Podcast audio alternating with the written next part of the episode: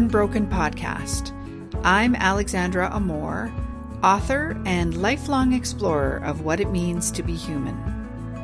This is the podcast where my guests and I explore the inside-out nature of life via the psychological paradigm called the Three Principles. We explore the positive effect this can have on every aspect of our lives, including resolving things like unwanted habits, anxiety, trauma, depression, and more. You'll find episode show notes, transcriptions, your complimentary video series, and lots more at unbrokenpodcast.com. If you're struggling to resolve an overeating habit, I invite you to go to freedomfromovereating.com, where you'll find all the details about the online course I've created based on my 30-plus years of struggle, and how I found the solution to my own overeating habit by exploring this inside-out psychological paradigm. Use the coupon code PODCAST at checkout to save 20% on this unique and comprehensive course. And now, here's the show. Rohini Ross, welcome to Unbroken. Thank you so much for having me. Lovely to speak with you. Lovely to see you again, too. So why don't you tell us a little bit about your background and how you came across the Three Principles? Oh, my goodness. Where would you like me to start with my background? You were born in... Yeah. Are you talking about professional? Give me some. So yeah. I originally got a master's in cultural geography, and that was a switch in my major. I was going to school to be a doctor. And when I got to the pre-med classes, second year of them, the science classes were, I kind of had a bit of a meltdown and wasn't able to do them. And so the dean at that time, because my first year I got straight A's. And so it was kind of shocking for me. I'd never struggled academically before. And there was a lot of other things going on as well that were challenging. But when I went to the dean, he says, well, it seems like you're capable, but maybe you just need to switch to something you enjoy more. I'm like, okay, that sounds like a good idea. And so I switched to cultural geography, which I'm really grateful for because it's very closely aligned with anthropology. And it gave me a more global context for understanding things. And it was very interdisciplinary. And so it gave me a lot of freedom. And then when I was finishing my master's, I realized that I missed the intention of being in a healing profession. So as much as I enjoyed the academics, going on and doing a PhD was appealing, but there was something deeper within me that wanted to continue to look at healing, even if I wasn't a medical doctor. And so I stopped my studies at that point, and I had just decided to move back to England. And I was born in England, but raised in Canada. And I had, my father left when I was 2.5, and we hadn't been reconnected. And I knew that he was, or I thought he was in England. And so when I was doing my research in Guatemala for my master's, I met a woman who lived in London. She ran a Guatemalan textile museum in London. And she said, you know, you can come and work in the museum, and I'll let you, we'll trade. I have a flat that you can stay in. And I thought, well, that sounds like a great idea. And so that was all set up. And then I met Angus in Canada. And so he was just flying in and out, literally from Toronto, where I was living at the time. And we met, and it was, one of those recognitions in that time.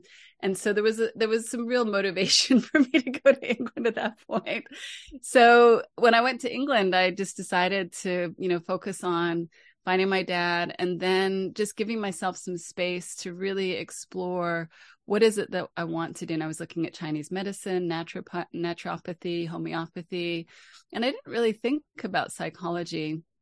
But as I was, as things unfolded, the museum didn't work out well. The textiles had a lot of chemicals in them, and I'm very sensitive to chemicals. And so I'm like, I can't work in this environment because I'm getting headaches and I'm feeling well. And the trade with living in the basement flat with a woman wasn't feeling so great either. And so I said to Angus, I said, I don't know what to do. I don't think I can do this job anymore, but I don't have another job. And he says, well, you know, because he was a photographer at the time, let me just introduce you to a modeling agency and see if they have any work they can help you out with in the meantime. And I was 24, turning 25 at the time, which is very old to start a modeling career when most people start when they're like 15. But for whatever reason, I was fortunate in that they had work. I ended up doing that for about 10 years till we had our first child. And that allowed me to really have the space to just explore what I wanted to explore. And then part of the reason we came to the US was through that work. And when I got here to Los Angeles, there was a school that's no longer in place, but the University of Santa Monica, they no longer offer master's programs. The university is still there, but they don't offer degree programs anymore. But they had a counseling psychology program, but the foundation was in spiritual psychology. And as soon as I saw it, I'm like, that's it. That's what I want to do. And I went to the open evening. Angus didn't come with me. I went to the open evening and I just knew, you know, it's one of those things where like, okay, I'm signing up for this program. And then I'm like, oh my goodness, like, what's happened here? Should I check this out with somebody? And I talked to Angus about it. And he's like, well, if you think it's right, like he was absolutely fine with it. But it was just one of those moments where the inner directive was so clear. And I was just kind of shocked by that level of clarity. And so I did that program and I did end up finishing the counseling psychology program. I did it over a long period of time because we had our two children within that period of time. And so it was an extended study program. And then I ended up becoming faculty at the university, which was really fun. And it was, so I became a licensed psychotherapist through that program. And then probably shortly after I get licensed, because what happens is you start working as a therapist a long time before you actually get your license, because you have to get 3,000 hours before you can actually write your licensing exam. And so by the time I got licensed, I was starting to feel burnt out. Oh, no. And I'm like, oh, no, because that was the one thing Angus said, if we're going to invest in this, you better do it. I'm like, oh no, I said I would, but maybe I can't. And so I started to look at what else can I do. At the time I was working with a fabulous company. It was, I just loved the company. And we worked with families that had adolescents or young adults that were really struggling. And what was beautiful about the work that we did is we worked with the entire family system. And so there would be a clinician that would work with the parents. There would be a clinician that would work with a young person, and they would work in a way where they would go out, they would do activities. They really focused on rapport, relationship building. There was a strong Buddhist spiritual orientation within the company. So it felt quite aligned on many levels. But I think as a new therapist, and also some of the policies of how we had things set up at the time, there was a lot of emergency situations, a lot of on-call. Like we were pretty much available 24/7 to the families to support them, because there were some really high-risk situations going on. And I think that I was also, as a fairly new clinician, it was difficult for me to understand how to navigate all of that. And often with new clinicians, you get thrown in the deep end and you kind of have to sink or swim. And so I started to think, well, I can't do this job. And then what happened is that the company leadership invested money in a way that was not wise, and they basically lost it in a project. And so they decided to leave the company, and they thought that we would just go bankrupt when they left the company. And we had about 100 families that we were working with at the time, several teams working with them. And there were three of us clinicians. One was one of the original founders and two other clinicians. We were like, what do we do with these people? Like, we can't just say, sorry, we're just closing our doors. And so we decided to take over the leadership of this company. And so for me, I thought, well, maybe that is going to be a change. But then taking on the leadership of a company that's not doing well was not very easy either. So then I'm, doing more of supervision, but also I took on the operation. And also the public speaking, which was like the PR for the company to try and really build business, because I was the one that was kind of like, tag, you're it. And it brought up so much anxiety inside of me because I was very insecure and very self-conscious, and my inner critic would just go crazy. And so I would be nervous before doing a talk. I would be nervous during the talk. I would be kind of dissociated during the talk. And then afterwards, where you would hope there would be some reprieve from that, it was just self-judgment, self-criticism, shame. It was awful. So I got into this really negative spiral with it. I'm like, can I even do this? And so I start looking at what else can I do? What else can I do? And that's where I came across Michael Neal's Supercoach Academy at the time in 2011, which was not a 3 principles training. But I met George and Linda at one of the weekends there. And I had read, one thing I should mention, I had read the relationship handbook, George's relationship handbook, back in probably 2004, recommended to me by Steve Chandler, my coach at the time. And Angus and I were on the outs at that point. Like, we were briefly separated. We didn't think we were going to be able to make it in our relationship. And it's not like, oh, I read the book and then it worked out, but we both read the book at that time, and we were both able to come back together and work things out. So I would say it was very instrumental in supporting in that process. But I didn't understand that there was a deeper spiritual understanding behind it. Mm-hmm. I'm sure I was impacted by that, but I didn't, it didn't, I think, really say anything about it in the early edition of the book. Now it does. And so I didn't know to look like, oh, there's more, you know, there's a Sid Banks. Like, I didn't know. Yeah. I grew up, I spent my teenage years on Vancouver Island, and I never knew there was a Sid Banks on Salt Spring when I was 30 minutes away. Not that I probably cared when I was a teenager. But so there was that first introduction, but then meeting George and Linda at Michael's training, I understood then, oh, there's something much deeper.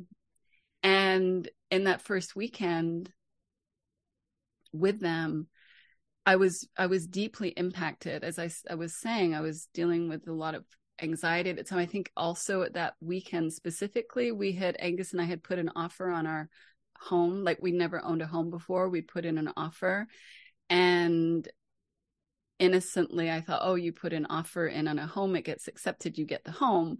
But what we didn't know is that there's all these little things that can go wrong along the way, where the mortgage doesn't, you know, this doesn't meet the criteria of the mortgage. And so, because where we live, it's a very kind of unique setup, there were all kinds of quirky things that the bank was really not happy with. It was unusual for them. It wasn't just cookie cutter. And so every week there was something new, like, can we get this approved by the bank? And so I was just in this massive state of overwhelm because I was taking it so personally, and I couldn't help it. Like, I knew on an intellectual level that my worth is not dependent on buying a home, that if the bank says, no, you can't have this home, or you can't have the money, that it would be fine. It's not like we weren't okay, but it was really on some level touching this place inside of me of feeling completely unworthy and not good enough.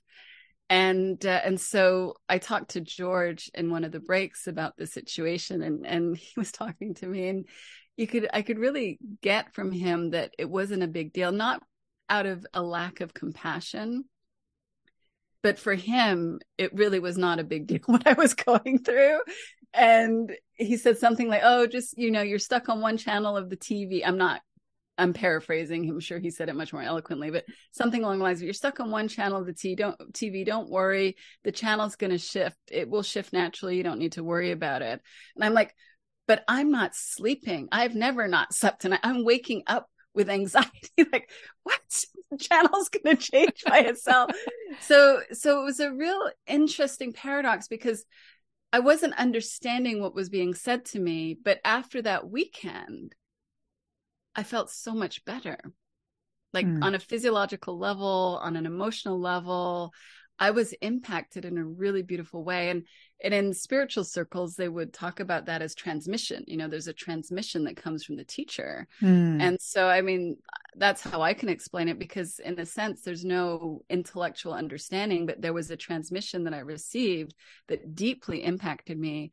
And again, it was one of those moments, just like with the University of Santa Monica, I'm like, this is the direction I'm going. Like, we had other teachers, different weekends coming. I'm like, you know, this, I want to know more about this. And so that's what had me look into their apprenticeship program. And I ended up doing that program with the Pranskys, and it changed my life. You know, it changed my life in so many ways. Mm. And one of the most beautiful ways is that the job that I thought I could no longer do, all of a sudden, I realized that the stress wasn't coming from my job. Right? All of a sudden, I realized that, oh, I have this pattern of thinking, these patterns of thought that I identify with, and that's where the stress comes from. And it wasn't like that was a new concept to me. I understood that my feelings were related to my thoughts. That was something that I had learned for quite some time, but I had interpreted as that means I then need to change my thoughts, and there's something wrong with me for having these thoughts. So it was very antithetical to what the three principles understanding points to. And so it was a real misunderstanding on my part. And what the biggest shift happened to me when I saw that there was nothing wrong with me for having the thinking that I had, or for even identifying with the thinking that I was having. So it wasn't really not identifying with the thoughts. So of course that shifted once I realized, but it was not a problem with the thoughts. It was not a problem with identifying with the thoughts. The problem was me making it mean something about me, that was what was going on. Mm-hmm. And that changed everything, because it took the pressure off of me. I had lived my life under such internal pressure to live up to standards that I made up, to improve myself, to be better. And that, I mean, I'm not saying there's none of that there, but it has significantly decreased. And without that same level of internal pressure, another way you could talk about that, there's just naturally a self-acceptance and it's not even a self-love, it's a connection with the love that is who we are, with the depth of feeling of, oh, that's what I've been looking for. And I've been looking for it through perfectionism. I've been looking for it through workaholism. I've been trying to get there in all of these ways, because I was suffering based on that misunderstanding of feeling unworthy and shameful, not good enough.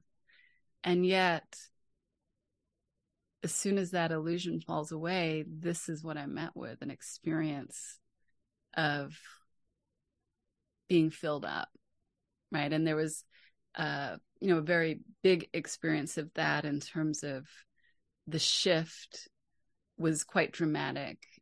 And then I think what unfolded is just an integration of that into day-to-day life, and then a continued sort of deepening of that. I think I've heard Bill Pettit talk about the principles as a time release learning. And it's kind of like, oh yeah, I've got that time release capsule that continues to release over time. And so that changed my whole practice. I went from thinking I couldn't do my job and needed to change and become a coach to actually falling back in love with being a therapist. I was, quite busy at the time. I mean, when I look back at what I was doing at the time, like, no wonder I was a little anxious. But I was on faculty at the University of Santa Monica. I was on the leadership team for the company that was working with families.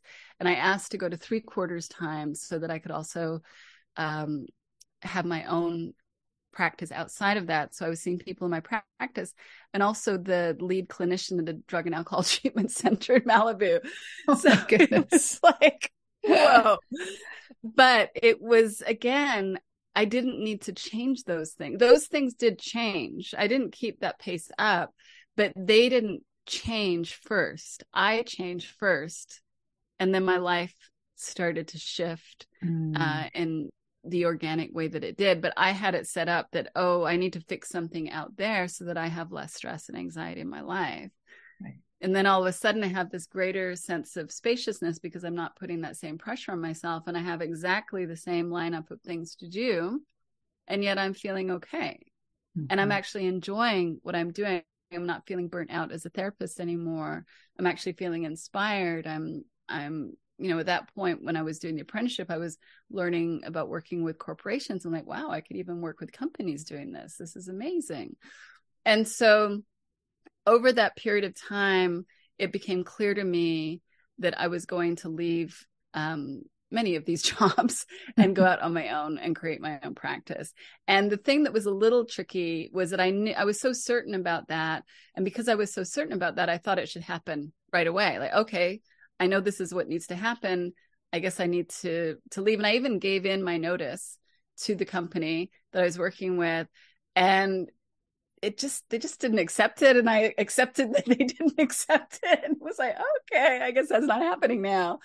And then about 18 months later, we did a great job of getting it back on its feet. We got the company ready to be sold. It was being sold. And my eldest daughter went to high school and she started struggling. And I realized, like, with her needing more of me, I needed to let some things go. And it was literally, again, one of those decisions where I just knew, okay, I need to give my notice and let that go. And at this time I did it. And not only did they accept it, it was so much better for the company because that meant my salary was not needed to be included in the sale. So it just made everything work so much more smoothly and everybody was happy. Mm. So it's just a big lesson in trusting the organic unfolding and that my ideas of timing are not always what's meant to be. But it's, again, the inner peace, recognizing for myself that what I was looking for was always inside. And that as I respected that more, connected with it more deeply, things naturally started to evolve in my life. So my work life changed, my relationship with Angus. At that point, we weren't sort of on the brink of divorce as we were in 2004, but I had kind of resigned myself to, okay, this is good enough, right? This is good enough. I don't want to leave him. I don't want to be with someone else, but I guess this is what our relationship is going to be. And then all of a sudden, there's this reignition in our relationship of love, of desire, of connection. And of course, he saw the shift in me. And as he will say, I dragged him to many a workshop and many a therapy session saying, you need to do this or else, you know, it's not going to work. But just seeing that shift in me got him curious about what is it that you're actually doing? Because I hadn't talked about it. I knew that I had turned him off of so many things. I'm like, I don't need to bring him into this. This can be just for me. And, you know, he can do whatever he wants. And that he saw how I was living life and said, you know, what is this? And he got curious and wanted to learn more. So then he ended up doing the apprenticeship with the Pranskys and so forth. And as you know, we now work together. And so my practice evolved from then going into more of my own private practice, doing some more corporate work, and then, you know, really getting inspired and offering the soul-centered series. I can't remember exactly when that was, but a few years back before the pandemic, and letting go of a lot of my private practice to look at more training programs. And then the Rewilders community and training program came out of that. And then the couples intensives, Angus and I focus a lot on couples intensives, and I'm doing more and more one-on-one intensives too. So it's just been this natural evolution that's happened with my business. Mm-hmm. Oh, I love that. So much juicy stuff in there. And you anticipated my question about how Angus got folded into the whole thing. That's really cool that he saw something happening with you without you having to, shove it down his throat. It really was genuinely internally, his internal curiosity. It was not me saying, I don't even think I talk, because it's so hard to talk about as well with someone who's, you know, I just didn't really need to talk about it with him. Yes, yeah, exactly. And so maybe talk about that a little bit more, your relationship with Angus and maybe your children too, and how things have changed with this understanding. Mm. Yeah. So with Angus, because of my sensitivity through my conditioning to anger, I had a lot of judgment because Angus is somebody who kind of wears his heart on his sleeve. You sort of know where he's at, and if he's mad, he might say something. And whereas I am much more internal. And it's not like either one really is right or wrong, but we're just very different. And I had a lot of judgment on him over the years about his expression of anger, because I took it very personally. And what would happen is there would be times where he'd get overwhelmed, and then he'd just, you know, kind of the overwhelm would come out with an expression of anger. And I really believed that he needed to change in order for me to be happier. Mm. That there was, you know, it was a very arrogant position. And it was very blind to me, my arrogance. I just thought I was right. I mean, it's so crazy to say now, but it's like, I just thought I was right. And I didn't see my own judgment, criticism as a problem. I thought, no, really, you're the one with the anger, you need to change. And it wasn't even, it's not like he had tons of anger. You know, there were times, especially when there was, you know, he's in a low mood or extra stress, it might, you know, not be great. So anyway, when I came back from one of the intensives with the Pranskys and had a really profound dropping into a deeper space of well-being within myself, really probably the most profound of my life up to that point, where I just knew without a question of a doubt that I was okay. And I just felt the expansion of that. And so I come home, and I've been gone for a week. Can't remember exactly how old the kids were at that point, but, you know, 10, 12, maybe something. I can't remember. Yeah, no, maybe 14. Anyway, in that age range. So he's got the kids for a week by himself. I come home all blissed out. He's not a happy camper. And it's not like he was intentionally mad. I don't even know. I can't remember what the situation was, but my mood was up here and his mood was down here. Let's just say that. And when couples get together, when moods are like that, there can be a clash that happens. And so what happened is he was angry about something, maybe completely legitimate. I can't even remember what it was, but he expressed his anger. And for the first time, I think ever in our relationship, he acted in that way, and it didn't hurt. Mm-hmm. I didn't even realize that the hurt was coming from inside of me until that point, really, because it just really felt true that he behaves this way and I hurt. Therefore, the hurt is coming from that behavior. It must be. And so I have this experience where it's like, nothing fazed me. I just still felt love for him. I felt compassion for him. And so he said whatever he said. I'm still looking through the eyes of compassion. I'm still in a really beautiful feeling within myself. And so I don't respond in the way that I would normally respond, which might be to return with anger or to cry or get outraged. You know, I don't respond in that way. And then he says something else, which as we talk about it now, he's like, it was definitely way across the line. Again, we don't remember what it was, but it was something that was probably meant to really bait me. And I still didn't respond because, again, it wasn't like I was doing anything. I genuinely was not feeling hurt in that situation. So I wasn't responding from hurt. I was responding with compassion and empathy. And then he looked at me and he's like it wasn't computing to him. And then he said, are you not going to respond?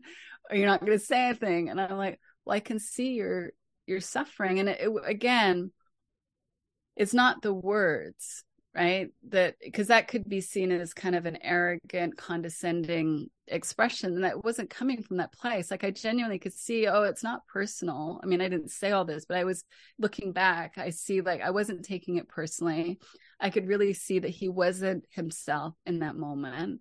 It was a temporary outburst of frustration that he was happening. It was nothing to do with me. It wasn't my fault. And that, you know, the storm would pass. I knew it would. It was, it's not who he is. And so I didn't need to get worked up about it. But when I said that, I can see your suffering, he said, you know, for him, maybe the first time in our relationship, when he's in that state of suffering, he felt compassion for me. I don't think I had ever been compassionate with him when he was angry because I would always take it personally. And so I wasn't able to feel compassion because I was taking it personally. And so when I said that, and again, it's not the words, it was where I was really coming from inside of myself, he felt that compassion. And he said that it was like a mirror was being held up to him. And I wasn't intending to do that, but his own conscience kicked it. Mm-hmm. So normally what would happen is I would react to his reaction. He would react to my reaction. And then, you know, it would go wherever it would go. But in this situation, I wasn't impacted in a negative way. I'm feeling compassionate towards him. He starts to feel his own conscience and realize what an asshole he's being. So I don't know what words you can use on your podcast. Okay. Realize what a jerk he's being. And started to reel it back in himself, right? Wow. Like, whoa, wait a second here. And so that was a real defining moment in our relationship where we could never go back from that. Yeah. I could never make him responsible for how I felt after that experience. Mm. It doesn't mean that I don't take things personally here and there still. Occasionally I will, but I know that I'm doing it, and I know that maybe I can't help doing it, but it's not really what's going on. Mm. And so that really shifted our relationship, where there was room for both of our humanity. And I hadn't had room for Angus's humanity. I hadn't had an open heart for when he was suffering in that way, because I just, again, it wasn't intentional, but my own conditioning would just come in. You could call it trauma. It just would come in so quickly. And then I would, react from that rather than being present. And so that has just grown and deepened over time. And I would say that it's a similar response with the kids, although I was always much more able to be compassionate with the kids, and he could see that. So that was the other thing that would annoy him, is he'd know I was capable, but yet I would never do it for him. But what I will say for a couple of things regarding the kids is, when especially my elder daughter, who's, more fiery, when she hit her teen years and things would spark, one of the other things that happened during this time is that with the kids, I would tend to kind of mask. Right. I would just sort of, put on what I thought the good mother would do, and not be as transparent, as honest in certain ways. And then this is after the principles and getting deeply impacted. One day my daughter is like, she's going, she's not happy with me, and she's, I don't again remember the content, but there was a lot coming at me. And again, I'm not advocating for this. I'm not saying this is the right thing. This is part of my growth, but I lashed out, and it was painful because I felt shame, and that's not how I want to be as a mom. But I realized that the other way of being frozen and not really being honest was not healthy either. And we were able to repair it afterwards. And it was then a learning journey of how do we be truthful with each other, and how do we show up human to human with each other. And that was sort of not a one-time thing, but one that helped her realize I am human and I do have my limits, but also where I kind of erred, because I didn't ever want to do that again, was I would walk away so that I didn't do that again. And she said to me at one point, "You leave me when I need you the most." Mm. And that was like, oh no. And so I'm like, but I'm leaving you because I don't want to lose my cool with you. But she says, but I need you.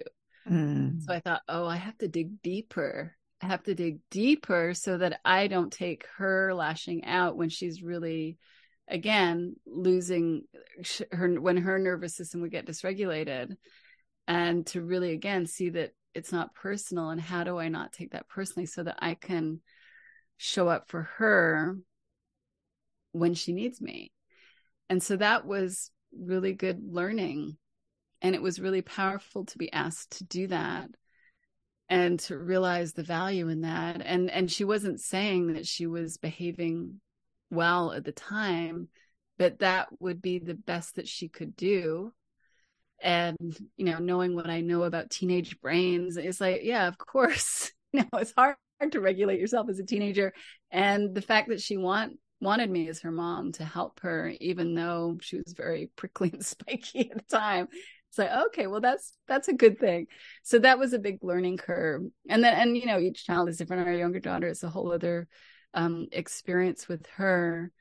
She was diagnosed in, I think, as a young adult with being on the spectrum, that we didn't really know that, you know. And again, like, wow, how did I notice that? And it was, you know, it's very subtle. But then when you sort of put all of the dots together, you realize that, oh, yeah, I can see that now. Mm-hmm. And so there were different sensitivities and different learning curve as to how to connect and support her with navigating that. And for someone who was not into labels, you know, I can get dogmatic about my approaches to things. And for her to tell me, you know, having the diagnosis is really helpful for me. It helps me to understand myself better. Mm. And it's really useful. I'm like, oh yeah, it can be helpful. I understand that. So, mm-hmm. and as long as it's not pathologizing the person, which, you know, she wasn't experiencing that, which was good. And so we just, last week dropped her off at college. So fingers crossed, so far so good. Oh, nice. Well, and so could you say a little bit more about that? So given that this is a paradigm of, well, you know, wellness, health, mm-hmm. How do you integrate a diagnosis like that with someone? Well, a diagnosis, you know, the DSM really is about helping people understand and communicate about things. So it's a language that allows you to speak in a shorthand, basically. So it's descriptive, it's not prescriptive. Right. And so for her to realize that she wasn't the only person feeling some of the things that she was feeling, is actually, oh, this is my brain processes things in this way. Oh, this is why I'm overstimulated by certain situations or lights. My nervous system doesn't like that. Or, you know, she would suffer a lot with the ruminating thoughts, you know, OCD thinking. And so, you know, to sort of see like, oh, this fits into this experience that many other people have, and I'm not alone in it. And yes, it does mean that I might, want to do things differently and make some accommodations, but it doesn't mean anything about my value, who I am, right? It's much more of a support to help her advocate for herself is what I see it. And to, in a sense, it's funny to say because it's all about neurodiversity, but normalize herself within that continuum. Mm-hmm. So, and helpful even for me to read some of the literature to understand more of her internal experience better mm-hmm. than I did previously. Mm. Oh, fascinating. Yeah. So the diagnosis doesn't mean that she's broken in any given way. It's a descriptor about, yes. Yeah. Yeah. And that was what was beautiful about the testing, is the psychologist was really clear that these are gifts. You know, there's incredible gifts that come with this. There's areas that are challenging that it's helpful to understand so that you can look to how to better take care of yourself rather than try and, or rather than judging yourself because they're challenging, or try to fix it in a way where it's not helpful, but just to accept and work around areas and then really lean into your strengths and gifts because there's so many. Mm-hmm. Yeah. Oh, I love that. That's so great. You touched on dealing with Angus's anger and how that affected you before the principles and after. I have a similar reaction when I'm in relationships. Anger really kind of freaks me out. And I'm very internal as well. I don't express my anger. I tend to walk away and process it and that kind of thing. So I'm really curious about this idea of the separate realities that we live in. And it just struck me the other day, you know, that we're all walking around. I almost pictured it like, you know, we all have a a goldfish bowl on our head. And that's the world we live in. And it's astounding that any of us can get along at any given time, given that what we're experiencing is all here in the goldfish bowl. So I just wondered if we could explore a little bit, when we're in these separate realities, what it's like to relate to somebody else in a healthy way, in a spousal relationship, let's say. Yeah. So this, there's something emerging. I'll see if it will make sense. Okay. But it's like there's a continuum. This is what's kind of occurring to me around this, is that there's our individual separate reality with all of the details of that. And then the more we drop into what is universal, the more that kind of falls away. And so if you have, and the more rigid our separate reality becomes more rigid, the more fearful we are, the more contracted we are, the more stressed we are. And so I would say that the more we're able to be in that softening of the perception of separate realities, because it's not, there's really only one reality, but we have these perceptions of different realities. So the more that we recognize that they look real, but they're not, and that there is the capacity to drop into a deeper, more universal feeling within ourselves and live day to day in a more flexible reality than a rigid one. And, you know, thinking about Angus and myself, I didn't realize I was living in a rigid reality. Like I said, I didn't realize that, you know, my anger came out in the form of arrogance and judgment, and like, it didn't come out as a firework, but, you know, from Angus's perspective, it was actually worse, because it was almost like a gas that you couldn't smell, that was toxic. It's like pervading. And so it's like, yeah, it's not that one is better or worse than the other. Both were challenging. And so when he got rigid, it looked a certain way. When I got rigid, it looked a certain way. And our relationship did not work when that was happening, or it looked like it didn't work. But now what we can see is that and it doesn't really get that way that much now, but if it even were, we would understand, like, that's temporary. That's when we're polarized. That's when we're really caught up. And this is what we behave like when we're really freaked out. But thank goodness we don't live really freaked out every day. So we have room for that to happen. But we live much more now in a more flexible, open-hearted space, where there's less feeling of separate realities and more of a felt sense of universality, oneness, love. Like, for me, the way that I experience it is through the feeling of an open heart, through the feeling of love, through the feeling of compassion, through the feeling of empathy. That's what my felt experience is of what I'm pointing to in terms of that universality. And that's how it shows up. So if I'm feeling that way, and I'm intentional about feeling, I'm not manipulative in feeling that way, but I respect feeling that way. It's something that is important to me. And it's something that if there was an issue that was getting in the way of that, I would want to address that, whether it's within myself, whether it's talking things through with Angus. So it's like, my preference is to live in that state more rather than less. And then this issue of separate realities doesn't really come up. Okay. Wow. Interesting. I really learned a lot from what you just said. Amazing. Oh, beautiful. Thank you so much. So we're coming close to the end of our time here. Where can we find out more about you and your work? So our website probably is the best place, therewilders.org. And right now, we're not spending time on social media because we're taking time to focus on writing a book. And I'm always very hesitant to say that, but it feels supportive. But it's like, is it ever going to appear? Is it going to happen? I don't know, but we're going to see. We're going to do our best to see what we can do on that level. So we realized that we needed to focus our energies in that direction. Yeah, absolutely. You can't do it all. Yes, exactly. All the time. Yes. Yeah. Yeah. Okay. So I will put links in the show notes to the rewilders.org. And so people can go and find you there. And you have some training and coaching that goes on. You have a membership as well.